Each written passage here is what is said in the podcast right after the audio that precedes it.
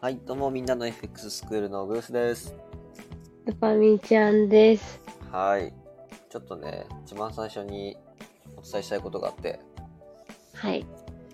そんな固い内容じゃないんですけど、はい。私、今こういうね、あの配信もしてたりとか、まあ、オープンチャットでいろいろ配信してたりとかしてるんですけど、はやいっ。ぱね、個別に相談もらった方がお答えしやすいこととか、まあ、はいその人それぞれに合った問題点、課題点とかあるんですね。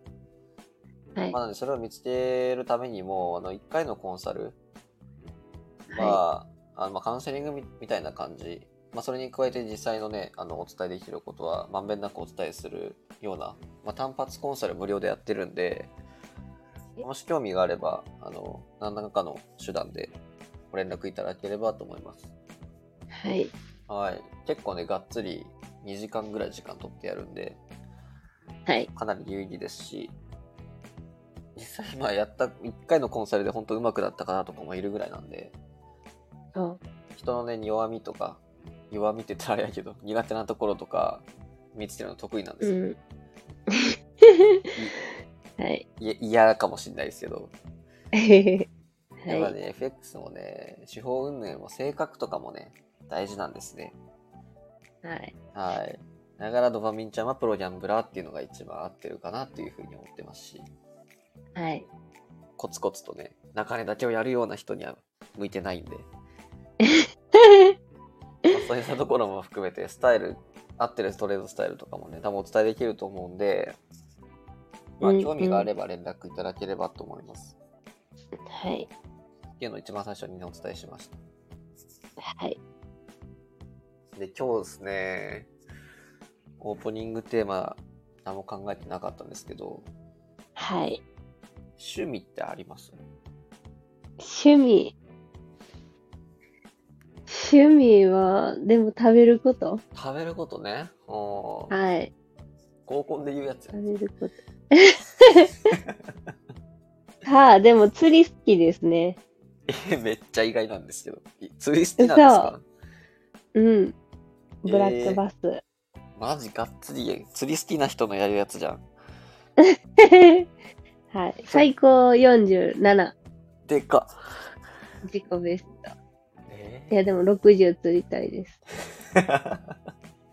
えききっかけというかなんで釣りですかきっかけは、なんか一緒に仕事してた人が、うんブラックバス釣りやってて、おうで、兄もブラックバス釣り昔にやっててあ、あはいで、なんか久しぶりにじゃあ釣り行こうか、みたいな感じになったら、もう兄はもう久しぶりすぎて、昔の記憶からめっちゃハマってしまって、うんで、まあまあ、休みの日会えば行くようになっあて、ーよく行くようになったって感じですね。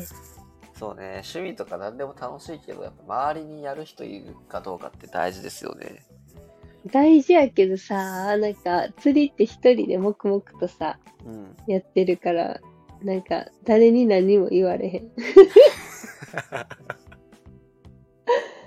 って感じかなそうか結構私も釣りねやれたらなと思いつつもなんかこう最初のハードルはちょっと高いイメージがあるんですよね、えー、なんでですかあのいやもう全然イメージですよ道具揃えるところからあこあう糸の結び方とか、ルアルアーの選び方とか、はい、はいまあ、何を釣るかによって変わるじゃないですか。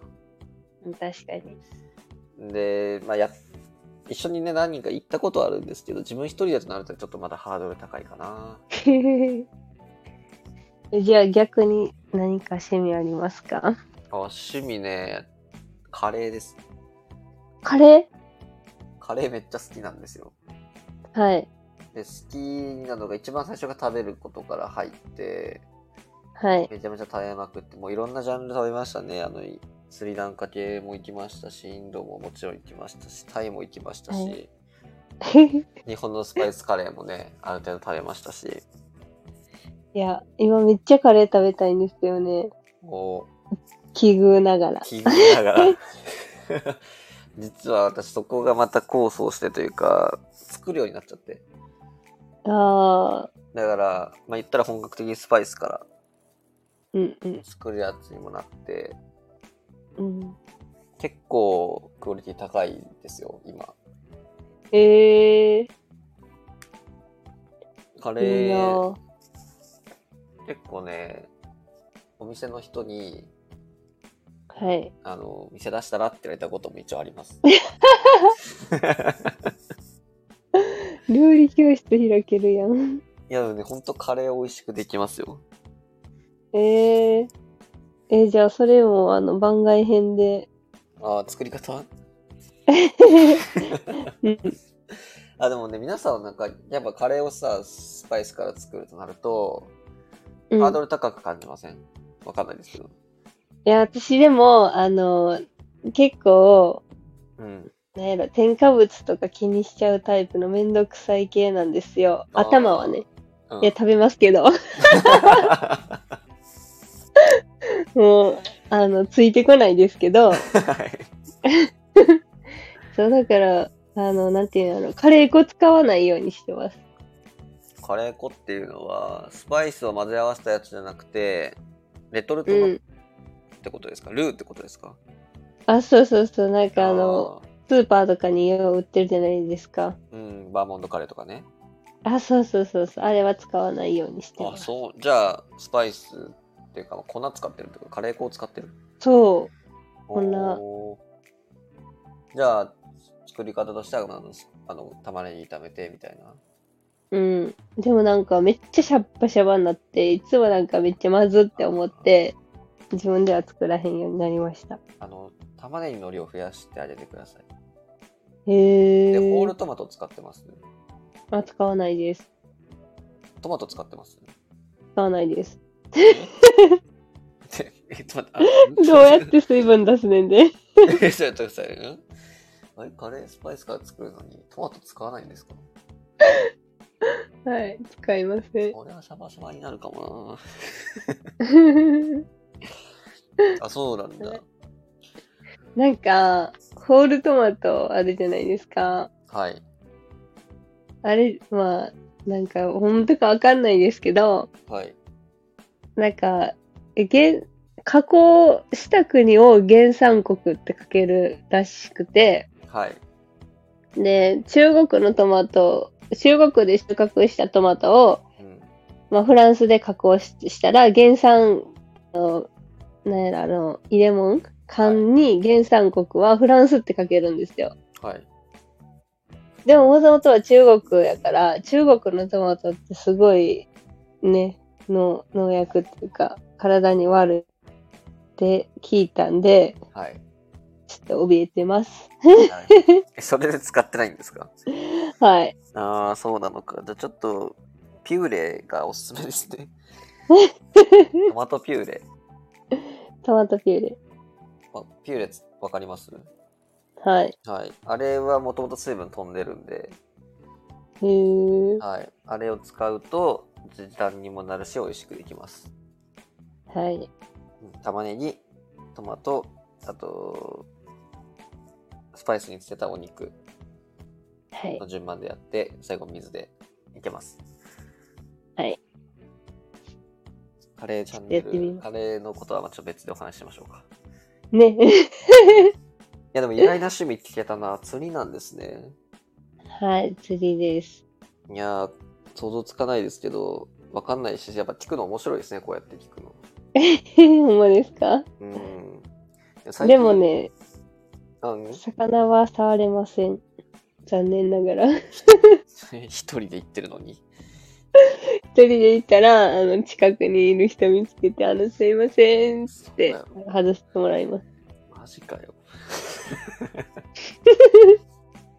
でも、今年の目標は、アジ釣りもやるんですよ。あ、これからじゃないですか。はい。アジ食べれなかったんですけど、和歌山のアジがめっちゃ新鮮で美味しくて、自分で釣って、アジフライにしたんですけど、うん。めちゃめちゃ美味しかったんで、ちょっとアジから触れるようになっていこうかなって思いました。あ、いいですね。アジうまいしね。はい。入りがブラックバスの方が良くなかったのかな。結果でかいしね。そアジ可愛いですよ。う。ね。うん。えー、いいな。じゃあ、ちょっと、あの、釣りのね、情報とかも成果を教えてもらえればはい。と思います。はい。 よし、今日話すのは、ちょっとつなぎ下手くそですけど、中根ですね。中根、はい。まあ、番外編といえども、やっぱりお伝えした中で、じゃあ実際にどうやってトレードすればいいのかっていうイメージがね、湧かないかなと思うので、まあ、実際そこは自分で落とし込んでほしいところであるんですけど、はい。中根は結構機械的にやれても勝てるので、はい。ちょうどラジオ向きかなと思ってはい。お伝えします。はい。じゃあ中根についてちょっとおさらいを兼ねますけれども、はい。中根は金融機関が決めるその日の為替レートのことですね。はい。それは9時55分、日本時間の朝9時55分に決まります。はい。でこれを利用したトレードがあるんですけれども、はい。えっ、と、この中根のですね、9時55分にかけて、ドル買いになる傾向にあるんですね。はい。なんで、これを利用します。はい。で、中根の実際の手法を意識するところは、はいこ。の9時55分に上がるのは実需なので、はい。 9時52分から54分の逆張りっていうドル円の売りですね。はいっていうシナリオと、9時の買い、9時台のドル円買いですね。はい。っていうところと、その中根後の香港オープンまで見た時の株の買い、あ、株じゃない、ドル円の買い。はい。なので、買いと売りどっちもできるんですよ。はい。なので、まあ基本的にというか一番やりやすいのが中根の売りです。はい。ですけど、まあ、最近のようにドル高の相場であれば、ドル買いのシナリオっていう方も結構使えるので、はい。まずは機械的にできるドル円の売り。お伝えした後に、じゃあ実際ドル買いの方ですね。のはい。方もお伝えできればと思います。はい。で、知っておくべき特徴として、なんでこのドルが買われるかをちょっと簡単におさらいしますけど、はい。まあ簡単に言うと、金融機関がドルを調達する動きがあるんですね。はい。でそれによってドルが買われるそれが中値にかけて買われやすいとはいいった。傾向にあるんですけど輸入企業の関係で取引先に支払いをするのが、まあ、5と10のつく日なんで、まあ、5日間間隔で5等日と言われる日によくあるんですねはい。なのでこの5等日と言われる日はドル買いになりやすい傾向がありますはい。ただしこの動きは為替の相場方向性とは違って実需で動いているので中値で,、中値で、えー、6時55分にかけてぐぐっとドルが買われるようであればその後の逆張りが見込めるといった手法になります。はい。で、えーとまあ、それに加えてそれを知っている私たちのような方もいるので投機的な買いっていうのも入ることから、マック時代はあの中値にかけてドル買いになりやすいそれがご当日であれば、まあ、より顕著ですよとはいうい。ようなことがあります。で、注意するのは月末に関しては逆で変換になりやすいので、そこは頭に入れておきましょうっていうのを、あの、お伝えしました。はい。で、えっ、と、実際にどうやってトレードするかっていうと、条件がありまして、中根の9時55分付近の売りの条件は、まず意識される水平線があるということ。はい。で水平線といっても、じゃあどういった水平線かっていうと、えっ、と、まあ、意識される高値になるので、まあ、最近、例えば昨日つけた先日の高値であったりとか、はい。あとは、まあ、中値までのできた、そうですね、まあ、昨日とか、その前の日とかにできた高値。はい。まあ、いわゆるチャートの形で見ると山になっているところですね。はい。線引いた時に支持されそうなところを見つけます。で、まあ、高値に関してはもう一つ参考にするんだったら切り板ですね。はいそ。れが5円間隔の135とか140であればより意識がされるということになります。はい。で、それに加えて値幅です。値幅っていうのははい9時台、まあ9時から中値にかけての値幅50ピプス以上上昇していることがいい条件です。はい。まあただし、最近の相場だと中値にかけて9時台で50はあんまりないので、実今の相場だと40から45に修正してますね、最近は。へえ。まあ、これはやっぱ相場によって変わるんで、結構その前日のアメリカ相場はい。で、あの、かなり値動きがあって、例えば FOMC の次の日とかはいであ。れば、そのポジションのですね、整理とか、いろいろ動きがあるので、そういった日は50以上出ることあるんですけど、はい。まあ、特にまあそんなに材料がない日とかのご当日で、まあ、50上げるのはまあちょっと難しいので、そうなはってくると、まあ、40から45でもいいなというような判断になります。い。はい。なんでまあ50以上って書いて、あのお伝えはしますけど、今のそばだと40とか45に修正したりとか、まあ、それがもうちょっとたはい高値とかが強そうであれば、まあ、そこをは考慮して40でもいいっていう、まあ、ちょっと臨機応変さは必要にはなりますけど、はい。型にはめるんだったら、まあ、高値があって、値幅が50以上出てるのがまあ望ましいです。はい。で、えっ、と、トレードするときに大事なのは、入り口と出口っていうふうに言ってまして、はい。あの、ずっと今入り口の方のエントリーをずっと言ってるんですね。はい。でもこの出口、利確どうするのかっていうと、これは大体15から20です。 15から20。はい。はい。これをベースにします。っていうのも、中値で、えっ、と、方向性が、とは関係なく実需で買われたものの調整になるので、はい。そんなに値幅は見込めないです。はい。なので、例えばポジション数は複数持つことをお勧めはしてます。もし長く持ちたいんであればの話ですけど、まあ、中は根いだけで完結するんだったらポジションは1個でもいいです。はい。ただし、日本時間の高値とか、あの、例えばですね、その日の高値っていうのが中値の上げたところになることもよくあるので、はい。それはあの、もしね、夢を見たいというか、もうちょっと下まで拾いたいとか、な伸ばしたいんであれば、複数ポジションを持って、例えば4分割で私大体入れるんですけど、はい。 4分割して、2, ポジ2つのポジションはまあ15から20で決済し、まあ、あはいとは縦値とか、まあ、損切りの幅をかなり少なくして、放置。はい。で、欧州時間も、あの、例えば欧州の買いとか、月末とかだったら、まあ、よくドルが売られる傾向にあるんで、欧州まで持ち越そうとかうん、見越して長く持つこともあるんで、まあ、その前提としては15から20を目標として、あと伸ばすかどうかも、その人それぞれの出口になるのでお任せします。はい。ですね。これがドル円の中値売りですね。はい。で、買いに関しては、えっ、と、タイミングとしては9時、ジャスト。はい。と、あと9時から中にかけての、まあこまあ、目安としてはだいたい9時20分から30分の間。で、下がってきたところの水平線とか値幅見ながら買いを入れるっていうことですね。はい。結構あの、今日経の動きとドル円を相関してるので、はい。例えばですね、条件として5等日の9時オープンでのドル円買いを検討するとしましょう。はい。でもまあ、損切りじゃなく水平線の位置は微妙だな。上がるかもしれないけど、まあ、するし、することもあります、そこは。はい。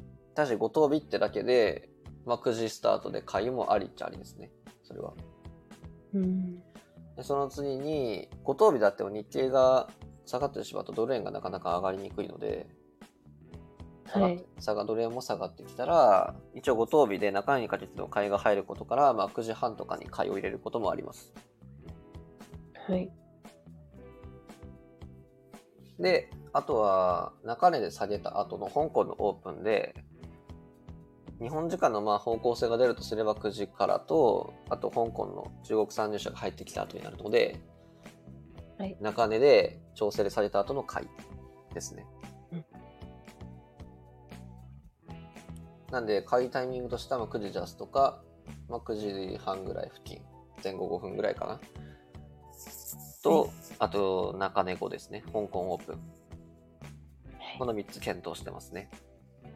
これは五等日だけっていうか、五等日の方がより確率高いって感じですかそうですね。香港後の会は、中根はあのご当日は関係ないです。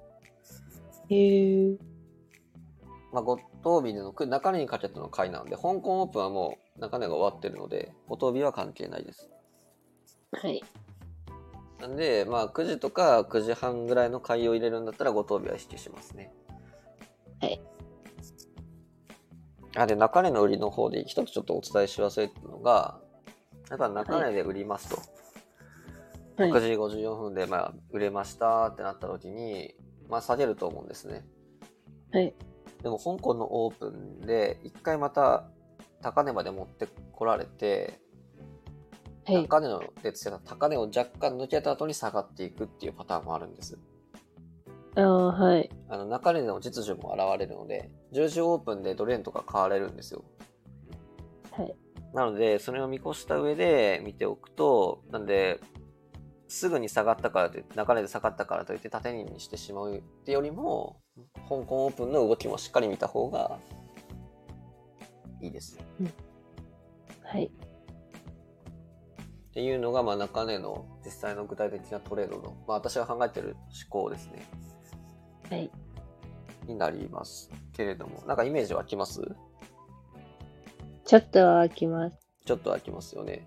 まあ、はい今、あの、私は、ドパミンちゃんには、まあ、ズームで画面表示を一応しながらはい。お伝えはしてるんですけど、まあ、こういったね、あの、具体的なところも含めて、まあ、中身だけ教えてほしいっていう希望もあれば、まあ、全然コンサルするんで、そこは。はい。まあ、ラジオ聞いてくださってる方限定でしましょうか。中根コンサル。そうですね。なんで、コンサルについて、あ、中身についてしっかり教えてほしいっていう方がいらっしゃれば、ご連絡ください。はい。なんかその日その日で全然チャートが違うから、なんかうんでも教えてほしいですね。やっぱその日その日っていうか、まあ、そこうれですね。これ合ってるんかなとか。確かに。まあ、それが、を使えるのがオープンチャットですね。ね。うん。まあ、なんかこう、型にはまってると言っても、ちゃんと全部の相場でしっかり中根を、日本時間の9時から10時立ち回ろうと思ったら、いろんなパターンも覚えなきゃいけないですし、ケースによって変わってくるので、わかんないやつはまあスルーして、わかるときだけやるのがベストですけど、はまあ、い。より極めたいんだったら、まあ、もっと詳細をお伝えしますし、オープンチャットではい。活用していただければなってところですね。はい。で、私がお勧めしてるのが、この中根をやるときはい。は、結構やっぱ、もう数秒単位でね、の判断が必要になるんですよ。うん。なので、MT5 の講座をお勧めしてます。はい。なんでかっていうと、ワンタッチトレードってご存知ですいや、知らないです。あの、携帯で MT5 開いて、はい。右上に、なんか赤と青の四角いマークがあるんですけど、はい。これを押すとワンタッチトレードっていうのができるようになるんですね。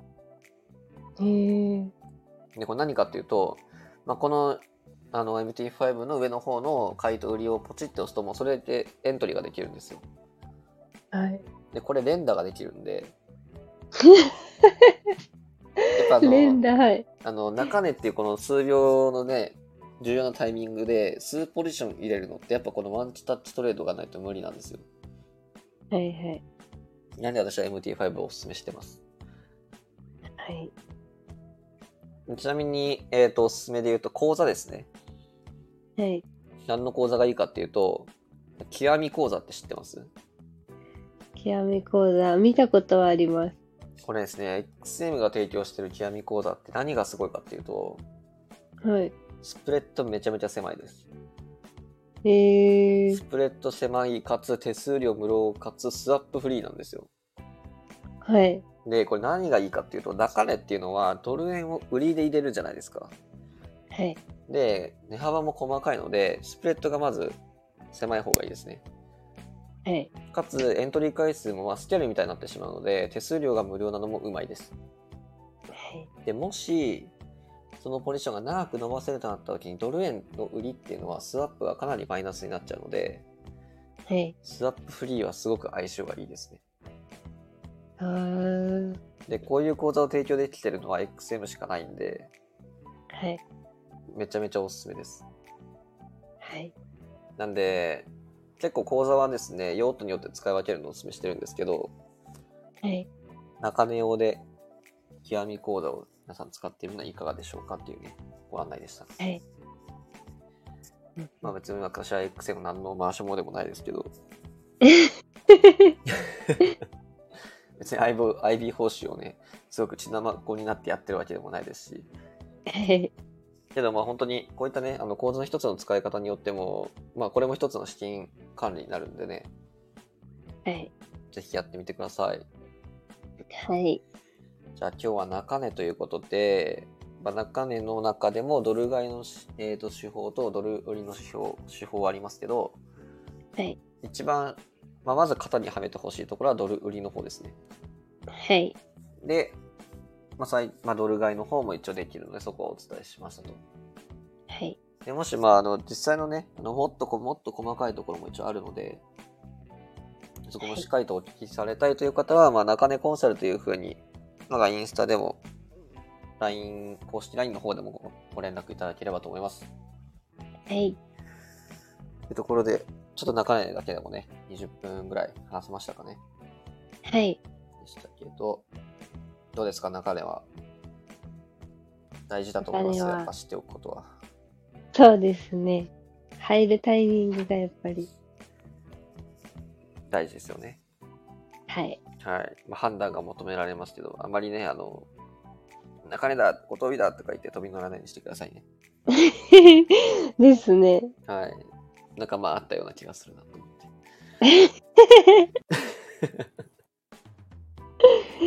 はい まあそういったところ言ってで、ます。はい。今はい。日は中根ということでしたんで、次ははね、やっとね、幅に入れます。い。はい。はい。また楽しみにしておいてください。はい。ありがとうございました。バイバイ。バイバイ。